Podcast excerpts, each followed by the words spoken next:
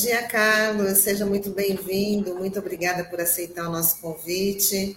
Né? Sei que você tem bastante coisa para falar aqui para os nossos, os nossos internautas. Então é sempre bom conversar com você. Muito obrigada. Muito obrigado, Tânia. Bom dia. Bom dia, Sandro. É um prazer estar de novo aqui com vocês para falar sobre questões ambientais, né? que é um tema importantíssimo hoje por conta de tudo que nós estamos assistindo né? No Brasil. Exatamente, né? No fim, tivemos aí nos últimos dias dois eventos assim que com imagens chocantes. Né? Primeiro foi a questão do, do, do Capitólio, em Capitólio, Minas Gerais, né? Que até a imagem aí o Taigo está colocando a imagem e que infelizmente 10 pessoas morreram. E aí ontem teve a, a também lá em Ouro Preto outra imagem chocante, né, que tudo tem a ver também aí com a questão ambiental. Que então já queria perguntar para você, né, até que ponto é uma questão da natureza, até que ponto isso poderia ser evitado, né? Qual que é a participação aí do homem, né, né nesse, nesse tipo de evento? Bom, eu queria começar pelo lado é, da natureza, né? Você tem é, determinadas situações onde há risco ambiental. Né? No caso geológico, é, do que aconteceu em Capitólio, havia uma ruptura naquelas rochas e isso não foi devidamente identificado. Né? É, no caso de Ouro Preto, você tinha uma escava, uma escarpa bastante é, é íngreme e, e, sem contenção. Né? E ali é, havia sido, inclusive, já é, as pessoas tinham sido retiradas pelas, pela, pela Defesa Civil em função da periculosidade. Então, é, felizmente, quando desabou, já não havia mais ninguém. Não é? Mas é, são situações em que você demanda para a sociedade hoje, muito fortemente, uma análise de riscos ambientais. Não é? Isso é potencializado pela realidade das mudanças climáticas, que é uma intempestividade onde você tem uma maior pluviometria, chove mais e chove de forma concentrada. É? Então, esses elementos, que são, primeiro, uma condição natural, que ela existe, é uma condição geológica, é? e, por outro lado, uma situação é, que é provocada pelo homem, aí sim a questão das mudanças climáticas, você tem uma intensificação é, dos problemas que, que podem atingir as populações, isso demanda várias, várias ações pelo poder público. O primeiro deles é um levantamento preciso de áreas de risco, né? mas esse levantamento deve ser feito não com a antiga metodologia da série histórica, que sempre se fez é, pensando de como chovia nos últimos 100 anos. Né? Não é mais isso que nós estamos vivendo hoje. Nós temos hoje uma realidade que é especial, é diferenciada, é a realidade das mudanças climáticas. Então, toda decisão que era tomada por segurança com base na série histórica, ela já não tem a mesma validade, ela não tem mais a mesma possibilidade de garantir a segurança para determinadas situações, é? Seja lá mesmo em Capitólio, naquele local onde ocorreu o acidente, não pela rocha, mas por uma vazão muito maior de água, né, que tem nas cachoeiras, em função de precipitações muito intensas, e de uma hora para outra você pode ter a intensificação da água fluindo para aqueles ambientes, né? E isso, interessante lembrar aqui que já às 10h22 da manhã havia um aviso da Defesa Civil para que as pessoas não estivessem lá. Aquilo é, foi uma tragédia anunciada, né? Porque havia uma determinação da Polícia Civil para que, que as pessoas não estivessem naquele local. Não foi por conta da questão geológica da rocha, mas foi por conta do risco com relação à pluviometria, ao aumento da, do volume da água no local. Né? Então, aí é muito importante também nós é, termos clareza de que é preciso estabelecer, primeiro, um monitoramento muito preciso é, sobre a intempestividade, sobre chuvas, é? quando elas vão ocorrer, com que intensidade elas vão ocorrer. E, por outro lado, essa previsão ela deve fazer parte de um sistema de contingência, onde, uma vez disparado o alarme, aquele cuidado, aquele alarme, ele seja respeitado nos locais aos quais onde ele se dirigiu, porque você tem de repente um alarme pela Defesa Civil pela interpretação de dados de satélite e por outro lado aquilo não chega ao local como não chegou em Capitólio, né?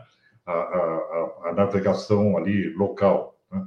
Então é importante aperfeiçoar esse sistema não só do ponto de vista da perspectiva de prever os impactos ambientais com melhor monitoramento, mas transformar as notícias que vêm desse monitoramento para ação mais efetiva, evitando a exposição das populações.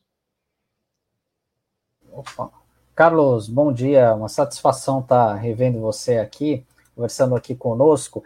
É, esses episódios, né, que é, têm ocorrido com uma certa frequência, né, enfim, é, eu queria saber, na tua avaliação, se isso abre também uma oportunidade para o poder público, de uma forma geral, investir mais na contratação de profissionais e até mesmo em tecnologia, né, para se antecipar a esses processos, né, até para fazer um monitoramento melhor, né, e a gente tem um exemplo muito claro aqui em Santos, né, Santos eu acho que foi a primeira cidade do país a criar um plano municipal, né, de enfrentamento, né, essa questão das mudanças climáticas, né? E até pouco tempo atrás, é, Santos não tinha um meteorologista no quadro, no, em seus quadros, né? E hoje já é uma realidade. Você acha que é, essas grandes cidades, médias cidades como Santos, é, é vão ter que investir cada vez mais nessa, nessa parte da questão preventiva e nessa questão técnica? Olha, Sandro, é, é, a sua pergunta é muito bem-vinda. Eu não tenho a menor dúvida de que essa realidade ela tem que ser enfrentada com uma capacidade técnica que permita antever os eventos extremos. Né? É, o que nós temos hoje, por exemplo, é uma situação muito complexa que vem desde o Laninha, a perspectiva de transposição de umidade pelo Oceano Pacífico. É, você tem a, a, é, eventos de baixa pressão né, no, no oceano é, e uma intensa é, é, eu diria, carreamento de umidade, de questões referentes a, eu diria, transposição de umidade, são rios voadores, né? onde você tem essa transposição para o continente e, com a chegada no continente, no resfriamento, então chove intensamente. Então, essa interpretação desses fatos que estão ocorrendo hoje, que não, não são apenas um fato, mas são vários fatores, isso depende de um sistema de monitoramento por satélite, muito bem conduzido. Né? E o Instituto Nacional de Pesquisas Espaciais, ele está ficando sem verba para manter os seus sistemas. Né? Então, mesmo que Santos ou outras cidades eles tenham profissionais que sejam capazes de ficar atentos a esses é, sinais, é? a essa interpretação de dados satélite, é preciso que se mantenha essa pesquisa, esse sistema de monitoramento satélite, para que você tenha elementos de previsibilidade. Não é? Então, são duas questões importantes. Primeiro, manter o monitoramento de forma efetiva, eficiente, com capacidade de comunicação. Segundo, você interpretar esses dados e você ter especialistas em cada região que possam fazer essa adaptação de modo a impedir ou alertar de forma preventiva no caso de acidentes. É, Carlos, você tocou num assunto também bem importante, na questão do respeito às informações, né? Como aconteceu lá em Capitólio, que o aviso foi dado num horário e esse aviso não chegou ou não foi nem respeitado, né? E lá na questão da exploração daquele, daquele espaço, daquele cânion, né? Já em 2019 já haviam mudado, já haviam mudado certas regras, né? Que antes as pessoas poderiam sair do barco, mergulhar, depois isso começou a ser proibido, né? E as pessoas só poderiam estar ali para contemplar. E um, num, num, determinado horário, que parece que era ficar 30 minutos ali, depois a embarcação saía. Mas nesse tipo de, de turismo, de, de contemplação, essa até isso tem que também ser revisto, né? Por conta que ali tá, você também está ali meio que agredindo a natureza devido à quantidade, à quantidade de, de embarcações que fica ali transitando. Isso acho que dá, deve dar algum, alguma mudança ali naquele espaço e também isso também tem que estar tá, tem, tem que estar tá revisto. Você não acha? Eu acho sim. E é, assim, quando você estabelece uma unidade de, de proteção que não é integral, mas ela pode ser objeto de visitação pública, é muito importante que se tenha um plano de manejo. E esse plano de manejo ele implica em, em você é, perceber com clareza qual é a capacidade de carga daquele ambiente, né? quanto você pode admitir de visitação e as condições para isso. Nessa, nesse plano de manejo, que é um modelo de gestão para aquele local específico, tem que ter, é, claro, e de forma prioritária, o elemento do risco, né, da avaliação de risco, e para prevenir qualquer tipo de evento extremo ou, ou, qualquer tipo de evento que possa vitimar as pessoas. Né? Então, qualquer área que tenha, por exemplo, um canyon, né, que tem uma, aquelas paredes que estão lá sendo erodidas pela natureza há milhões de anos, essas, esse monitoramento geotécnico ele tem que ocorrer de forma permanente, de modo que as pessoas entrem lá é, sabendo, e, e, aí é importante dizer que quando você permite uma visitação a um local como uma unidade de conservação, você passa um atestado de idoneidade, de segurança. Quando o poder público permite a visitação, implicitamente você está dizendo é seguro. As pessoas entendem isso, né? Então, é muito importante que haja esse monitoramento. Então, é, respondendo a sua pergunta, é um conjunto de fatores, né? A capacidade de carga do ambiente, o plano de manejo, as questões de segurança, as questões de monitoramento geológico é, e, principalmente, uma fiscalização, né? Porque se você deixar um sistema econômico de exploração funcionando sem um regramento e sem fiscalização, dificilmente você vai manter esse sistema dentro das regras da capacidade de suporte daquele ambiente. Né?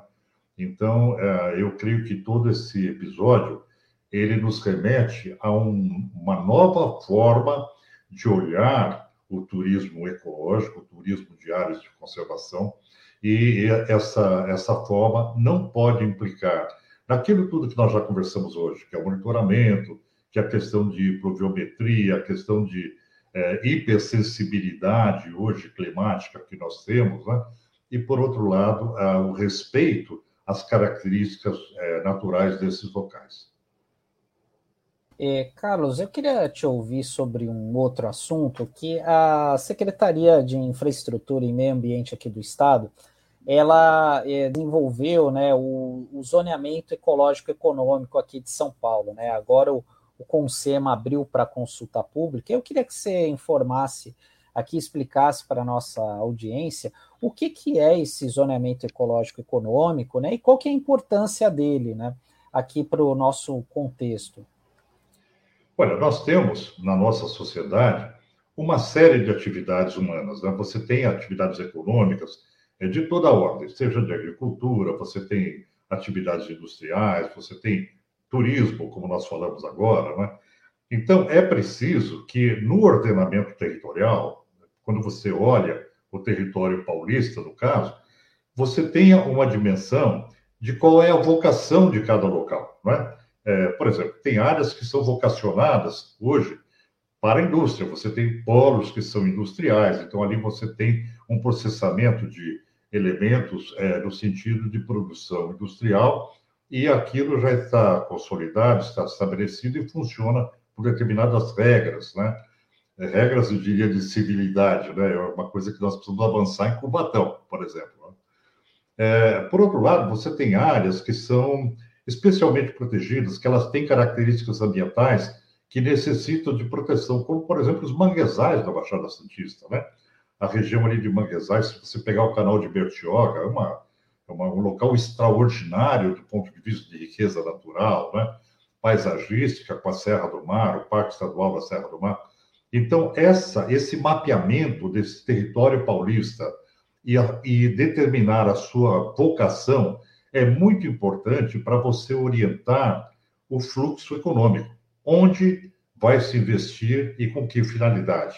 Para você evitar os excessos, né, de forma é, é, a, antecipar um sistema de planejamento, e para que você não gere o conflito na hora de licenciar, porque muitas vezes nós vemos empreendimentos sendo feitos em locais onde jamais deveriam ser feitos, como, por exemplo, é o caso da Riviera de São Lourenço. Né?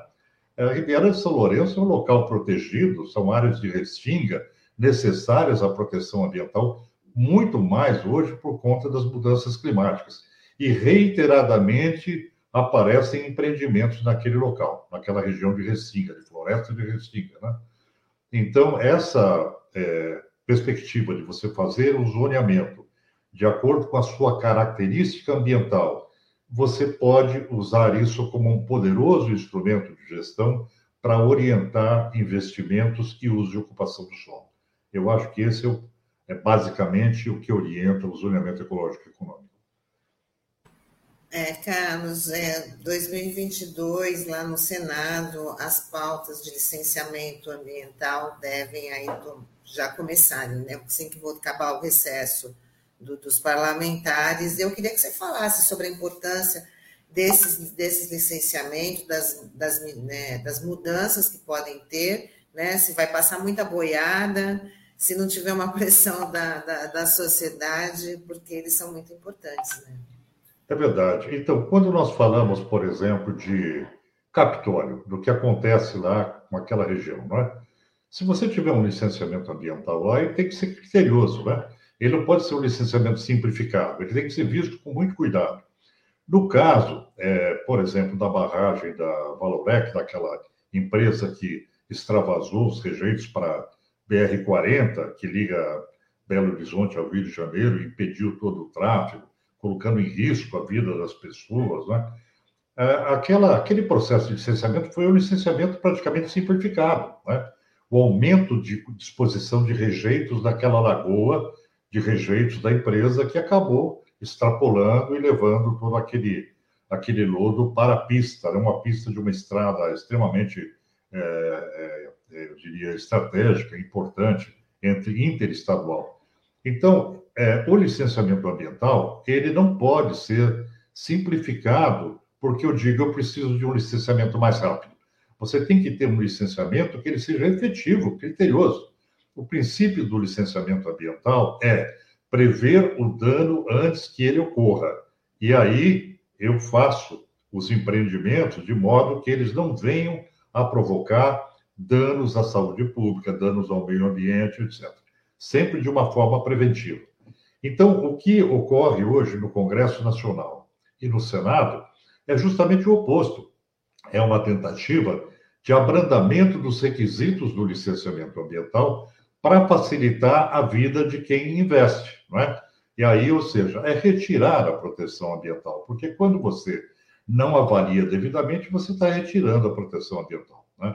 Então, quando você tira o licenciamento de três fases, como por exemplo, é, licença de instalação, licença de operação, são é, elementos que no licenciamento ambiental é, eles são dados em tempos diferentes para você verificar se tudo aquilo que foi exigido no licenciamento ambiental está sendo cumprido.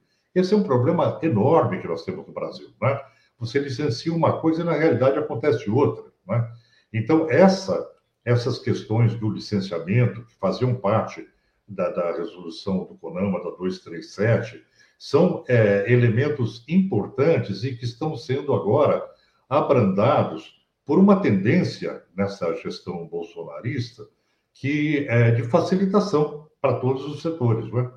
E isso implica, principalmente para a região da Amazônia, para a região que são ambientalmente, que, que são ambientalmente frágeis, implica numa, num desguarnecimento. Né? Então, é, nós temos um conflito hoje no Congresso Nacional, eu queria deixar isso bem claro, que é um conflito entre o interesse público e o interesse privado. É, os nossos representantes do Congresso Nacional, tanto na Câmara dos Deputados como no Senado, aproximadamente um quarto desse, desses representantes são aqueles que nós consideramos como ambientalmente confiáveis. Os deputados e senadores sustentáveis, eles votam pela sustentabilidade, votam em defesa da coisa pública. E você tem aproximadamente três terços do Congresso, mais ou menos, é, um, por um voto voltado à sustentabilidade, você tem três votos anti-sustentabilidade, que são é, representantes oriundos, por exemplo, do agronegócio, é? Do Centrão, que faz todo tipo de negociação, toma lá da cá. Então, esse tipo de composição do Congresso Nacional, que não tem uma, uma, uma visão clara da proteção ambiental, acaba decidindo por um modelo de licenciamento que é predatório.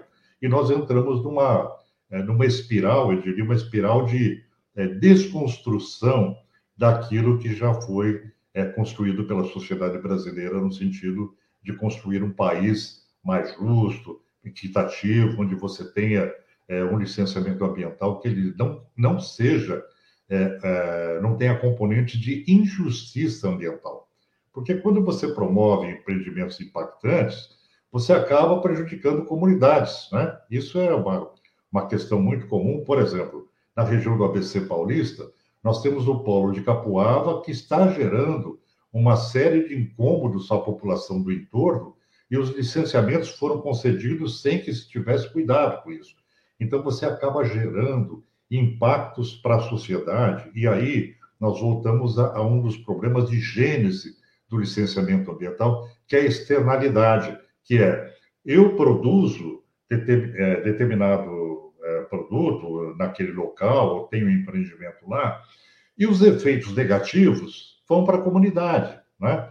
Eles não são absorvidos pelo papel responsável do setor industrial, do setor, eu diria, da, da, até mesmo do setor imobiliário, é? como no caso da Baixada Santista, mas eles são, sim, repassados para a sociedade. Então, essa questão da terceirização do dano ambiental, da externalidade que se promove com um mau licenciamento ambiental, isso tem que ser combatido. E esse projeto de lei que tramita hoje foi aprovado na Câmara está tramitando no Senado, ele sinaliza isso. Ele é um retrocesso. E o, o fim do processo, qual será? A inconstitucionalidade. Não é? Porque a partir do momento que você retira elementos protetivos, você age contra a Constituição brasileira. Quando você tem uma proteção ambiental e ela é retirada, isso representa um retrocesso. Então, não se pode admitir retrocesso, como, por exemplo, agora, o que eu estava conversando com a Tânia, sobre a questão da, das cavernas, que se retirou a proteção. Você tinha uma proteção que foi retirada para beneficiar a mineração, né? Então, o decreto isso... de ontem, né, é, né, Carlos, que o, que o presidente isso. assinou, foi então, o decreto de ontem. Tudo isso faz parte de uma lógica de abrandamento, de facilitação para a mineração, para a exploração de madeira, para colocar gado em pastos que eram Amazônia, que eram terras públicas. Né? Essa facilitação e simpatia incompreensível que o governo federal tem com o setor de degradação ambiental. Né? Eu, Carlos, até você citou um panorama bem importante aí de como que é o nosso Congresso Nacional, né, a nossa Câmara, onde a gente tem apenas um terço né, de deputados ambientalmente confiáveis. Eu gostei dessa expressão que você utilizou. É, bom, a gente é, colecionou aí, dos últimos três anos, aí, desde o governo Bolsonaro, uma série de retrocessos aí nessa parte ambiental. É, eu queria saber qual que é a tua expectativa é, da pauta ambiental entrar de vez aí na, na campanha eleitoral desse ano, né? Que a gente está aí há pouco menos de nove meses das eleições, né? Você acha que essa é uma temática que vai vir forte no, no pleito desse ano por tudo que ocorreu aí de 2019 para cá? É, nós estamos vivendo uma sucessão de eventos que demonstram que a área ambiental ela não pode ser uma área é, retórica, né? ela é uma área extremamente prática. É, você tem que ver a questão ambiental como uma questão de segurança para a sociedade humana. Nós estamos diante do maior desafio é, para a civilização, que é, é, é, a questão das mudanças climáticas, né? onde você tem um aquecimento que ele torna é, inabitáveis determinados locais do planeta, ele desertifica regiões, ele provoca malefícios para a segurança alimentar, para a segurança hídrica. Nós não estamos falando aqui de, de é, é, eu diria, existe sempre uma, uma questão ambiental mais cosmética, né, onde você trabalha com questões ambientais de forma superficial, dizendo que está fazendo é, educação ambiental, que você está fazendo gestão ambiental, não é? Mas é, não tirando o mérito das pequenas ações que têm que ser feitas, mas dizendo que as questões elas são estruturais, não é? E como questões estruturais, elas estão na nossa base política, né? Para a política do Brasil, política de gestão do território nacional, ela é a questão ambiental é para o Brasil uma questão de essência, porque o Brasil ele tem uma identidade. Essa identidade brasileira é uma identidade tropical de enorme biodiversidade, de grande é, potencial hídrico. Então toda essa essa identificação que nós devemos ter com aquilo que nós somos, se isso for negado, nós vamos ser um parasita na face do planeta um país mal visto no, no, cenário internacional, como hoje ocorre na gestão Bolsonaro, e isso implicará em uma série de sanções contra o Brasil do ponto de vista econômico. Então, é muito importante que se veja essa característica, essa identidade daquilo que nós somos, isso seja objeto de discussão na, na plataforma política dos candidatos à presidência da República e dos, do, dos candidatos posteriormente ao Congresso e ao Senado. Né? E eu queria ressaltar aqui dois aspectos. Primeiro, é que o executivo, hoje, completamente desvirtuado da sustentabilidade ambiental, aliás, voltado à insustentabilidade, né? destruindo a normatização ambiental, ele acabou avançando num acordo sobre o Centrão e acabou tendo uma, uma influência determinante sobre o legislativo. Então, os poderes da República, que são o executivo, o legislativo e o judiciário, nós ficamos praticamente apenas podendo contar com o judiciário. Né? E, mesmo assim, eh, o governo federal, o governo Jair Bolsonaro, conseguiu indicar para o, o judiciário, o Supremo Tribunal Federal, pessoas de sua confiança e que têm pedido vistas a processos e não devolvem é, os processos. Então, o que é de interesse do governo, pede-se vistas e senta-se em cima. E aí você tem um arquivamento branco dos processos. Né? Por outro lado, o governo federal também indica o Procurador-Geral da República, da simpatia do governo federal. Então, é, nós vivemos hoje um momento onde o executivo demonstra, acima de tudo, o seu poder. Né? O poder e a capacidade de destruição se ele não tem princípios éticos, princípios claros. Quando a gente agora for fazer essa renovação, é preciso que a gente remova da, do cenário nacional essa tendência negacionista representada por Jair Bolsonaro. Né? E esse divórcio da ciência, do conhecimento, da ética, das questões que são vitais para, para a construção de uma sociedade mais justa, isso deve ser extirpado da, da, da governança brasileira. Né? Eu acho que esse é o ponto que é, é fundamental hoje. E nesse aspecto, o que pesou muito durante todo esse processo foram duas questões: a questão ambiental e a questão de saúde. Né? E aí você tem uma, uma toda uma, uma variável decorrente dessas duas questões que se acaba é, tendo uma forte repercussão na economia do Brasil, na empregabilidade, né? na dinâmica da sociedade brasileira. É, não se pode transformar o Brasil numa república das bananas, fazendo com que se priorize o setor primário de commodities e deixe de investir em tecnologia, em inovação, como tem ocorrido, como nós temos visto. Né?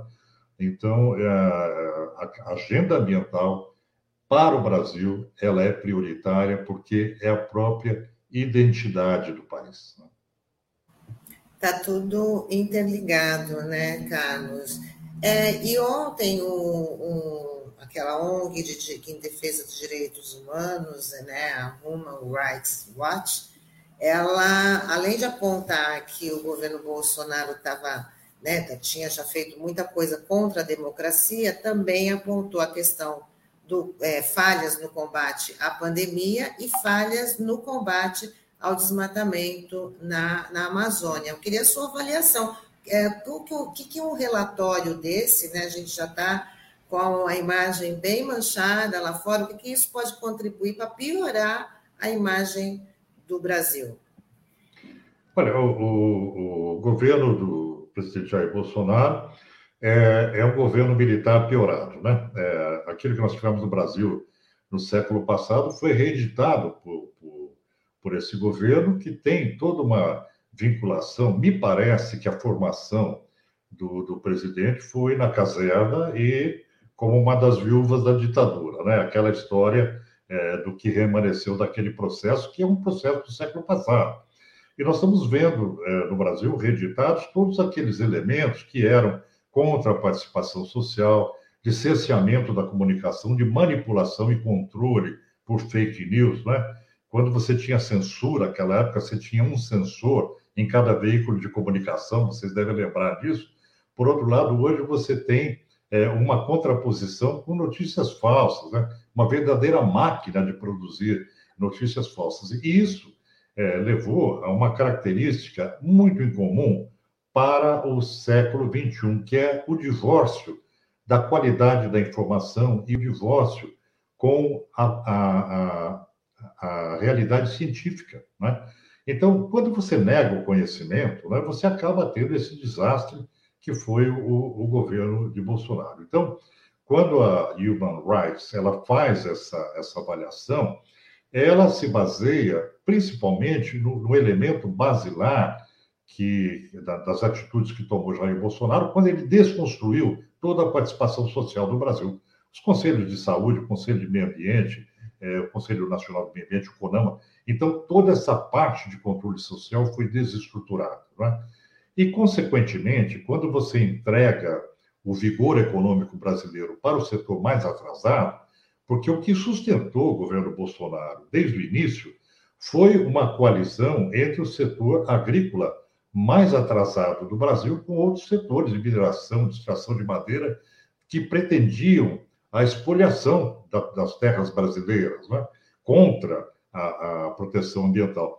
E o governo Bolsonaro se alinhou com esses setores, o que é, do ponto de vista de probidade, algo absolutamente questionável. Né? tivemos um retrocesso, e eu diria, é, ferindo a legalidade. O governo Bolsonaro conseguiu ferir a legalidade, a Constituição brasileira, inúmeras vezes. Né? E aí, o que me, me, me chama a atenção, é, Tânia, nesse processo, é que nós precisamos garantir para a sociedade brasileira salvaguardas reais, para que o Brasil não caia de novo em situações onde você tenha é, uma, uma, um desguarnecimento, onde o fiscal da lei, que é o Ministério Público Federal, o Procurador-Geral da República, ele seja de fato independente, eleito pelos seus pares e não indicado pelo presidente. A gente tem que promover algumas mudanças que garantam elementos de controle social, né? tornando, por exemplo, os próprios, o próprio Conselho Nacional do Meio Ambiente e outros conselhos, eles sejam é, é, edificados e, e consolidados em legislação, e eles não dependam de decreto presidencial. Porque daí você fica na mão e na dependência do, da vontade e do, dos interesses do próprio Executivo Federal, do próprio presidente da República, né?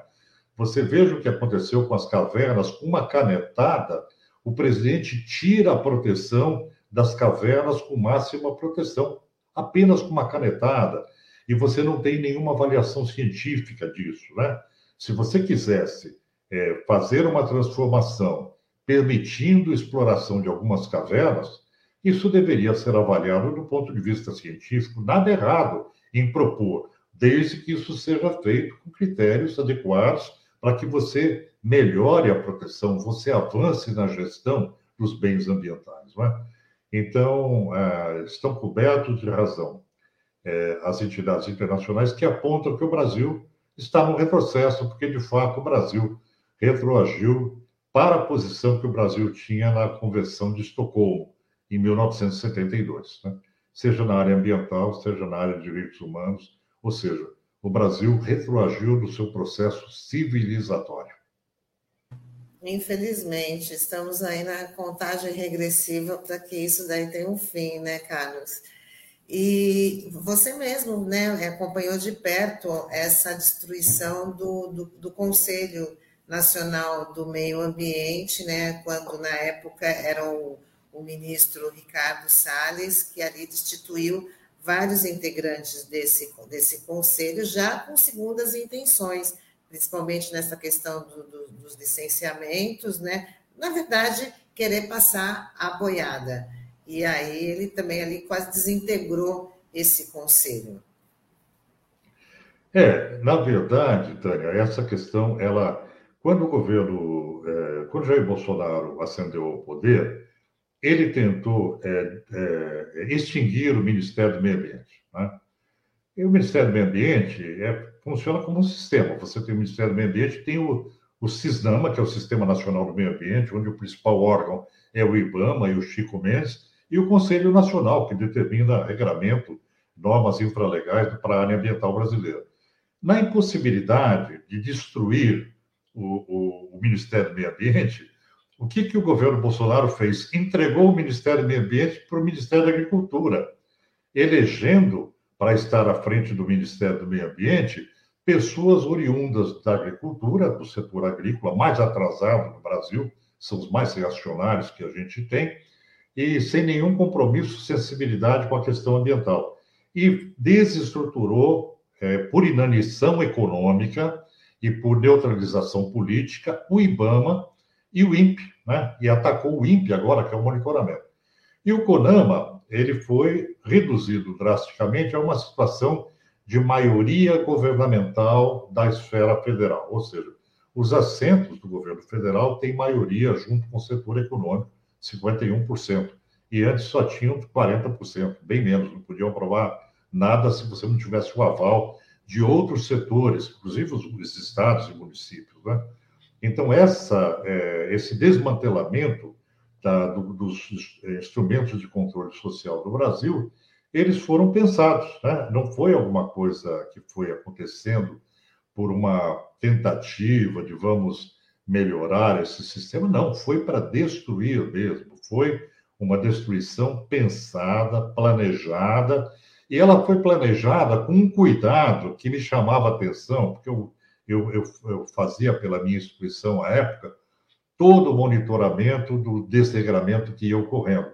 Eles tinham um cuidado como o Ricardo Salles eh, disse naquela, naquela reunião ministerial de passar a boiada, de você eh, construir um parecer e então dar a canetada. Então, isso significa que, para você ter probidade, para o governo ser probo, fazer a coisa correta, você tem que é, ter os atos administrativos do governo justificados. Né? Então, você, com um parecer completamente furado, sem sustentação, você dava andamento do processo. E aí, se houvesse um questionamento de probidade, né, de improbidade administrativa, o que, que eles iriam fazer? Iam discutir nos tribunais aquele parecer contra outro parecer. E aí fica, fica aquela história na justiça de ter o direito ao contraditório. Né? Até se comprovar isso, e a justiça é lenta, nós teríamos o fim do governo Bolsonaro e teria feito todas as transformações que, que ele eh, pretendia. Né? Então, além desse caráter destrutivo que ascendeu ao poder com Jair Bolsonaro, você teve ainda uma, um sistema altamente manipulador, malicioso, né? sustentado por fake news, que foram dando sustentação gradual ao governo federal, tentando atingir é, tanto o Congresso como também o setor judiciário para manter um poder único, centralizado. Né? A tentativa do governo Jair Bolsonaro foi tomar o poder, né? de uma forma que ele não ferisse a Constituição explicitamente. Feriu, né? Tanto que todos os atos estão sendo questionados no Supremo Tribunal Federal. A maioria dos atos na área ambiental vão acabar no Supremo. Né? Mas é, eu acho que essa, essa realidade ela traz uma, uma lição para o Brasil, né? que nós não podemos mais aceitar, aceitar é, esse tipo de governo é, onde se utiliza de subterfúgios é, sistematicamente para justificar aquelas transformações que interessam a setores econômicos que estão na base do governo. Então, aí, a questão da probidade administrativa fica completamente à mostra. Né? O que nós temos hoje é um favorecimento desses setores. É verdade, Carlos. Carlos, eu queria agradecer a sua participação aqui com a gente. Muito bom aí você compartilhar todo esse conhecimento. E já fica o convite para uma próxima oportunidade, tá bom? Eu que agradeço, Tânia. Tenha um bom trabalho, um bom dia de calor agora, né? De calor, né? Forte. Ah, você, já, já, vamos aproveitar aqui, porque é essa, essa chuva, nessa, né? tudo bem que janeiro né, é uma época chuvosa, mas está chovendo demais né, nessas regiões, a chuva que estava né, que está vindo de Minas, Minas também está sofrendo bastante, né? A gente pode dizer assim, nossa, que, que estado quase condenado, mas essas chuvas também para esses lados. Vai continuar chovendo? Como é que vai ser? Olha, a, a, previsão do Laninha, que é, é o Laninha, que é o, esse efeito de resfriamento das águas do Pacífico, ele permanece até março, de acordo com o pessoal da área de meteorologia. Então, é, provavelmente nós vamos ter assim tempestividade esse ano até lá, associada a outros elementos, né? São vários elementos esse ano que estão é, provocando isso, mas é muito importante lembrar que tudo isso é potencializado pelas mudanças climáticas. Né? No Brasil, nós estamos na plataforma continental com 1,7 graus de aumento de temperatura desde a época industrial, do início da Revolução Industrial. E nós vamos chegar a 2 graus para 2030. Então, a tendência é que os eventos que eram esporádicos, Laninha, El Ninho, que sempre ocorreram de tempos em tempos, eles vão continuar ocorrendo, mas potencializados por esse efeito das mudanças climáticas. E aí o risco para a sociedade é bastante grande e nós temos que trabalhar para preveni-lo, né? preveni-lo e mitigá-lo. É verdade. Muito obrigada, Carlos. Um ótimo fim de semana. Aliás, um ótimo 2022 para você e até uma outra oportunidade. Para vocês também. Esse ano vai ser um ano de muito trabalho, né? Sim. Nós vamos colocar o Brasil em ordem. Sim, muito obrigada, viu? Um abraço. Tá ótimo, Carlos. Tchau, tchau. Até a próxima. Tchau, tchau. Até mais.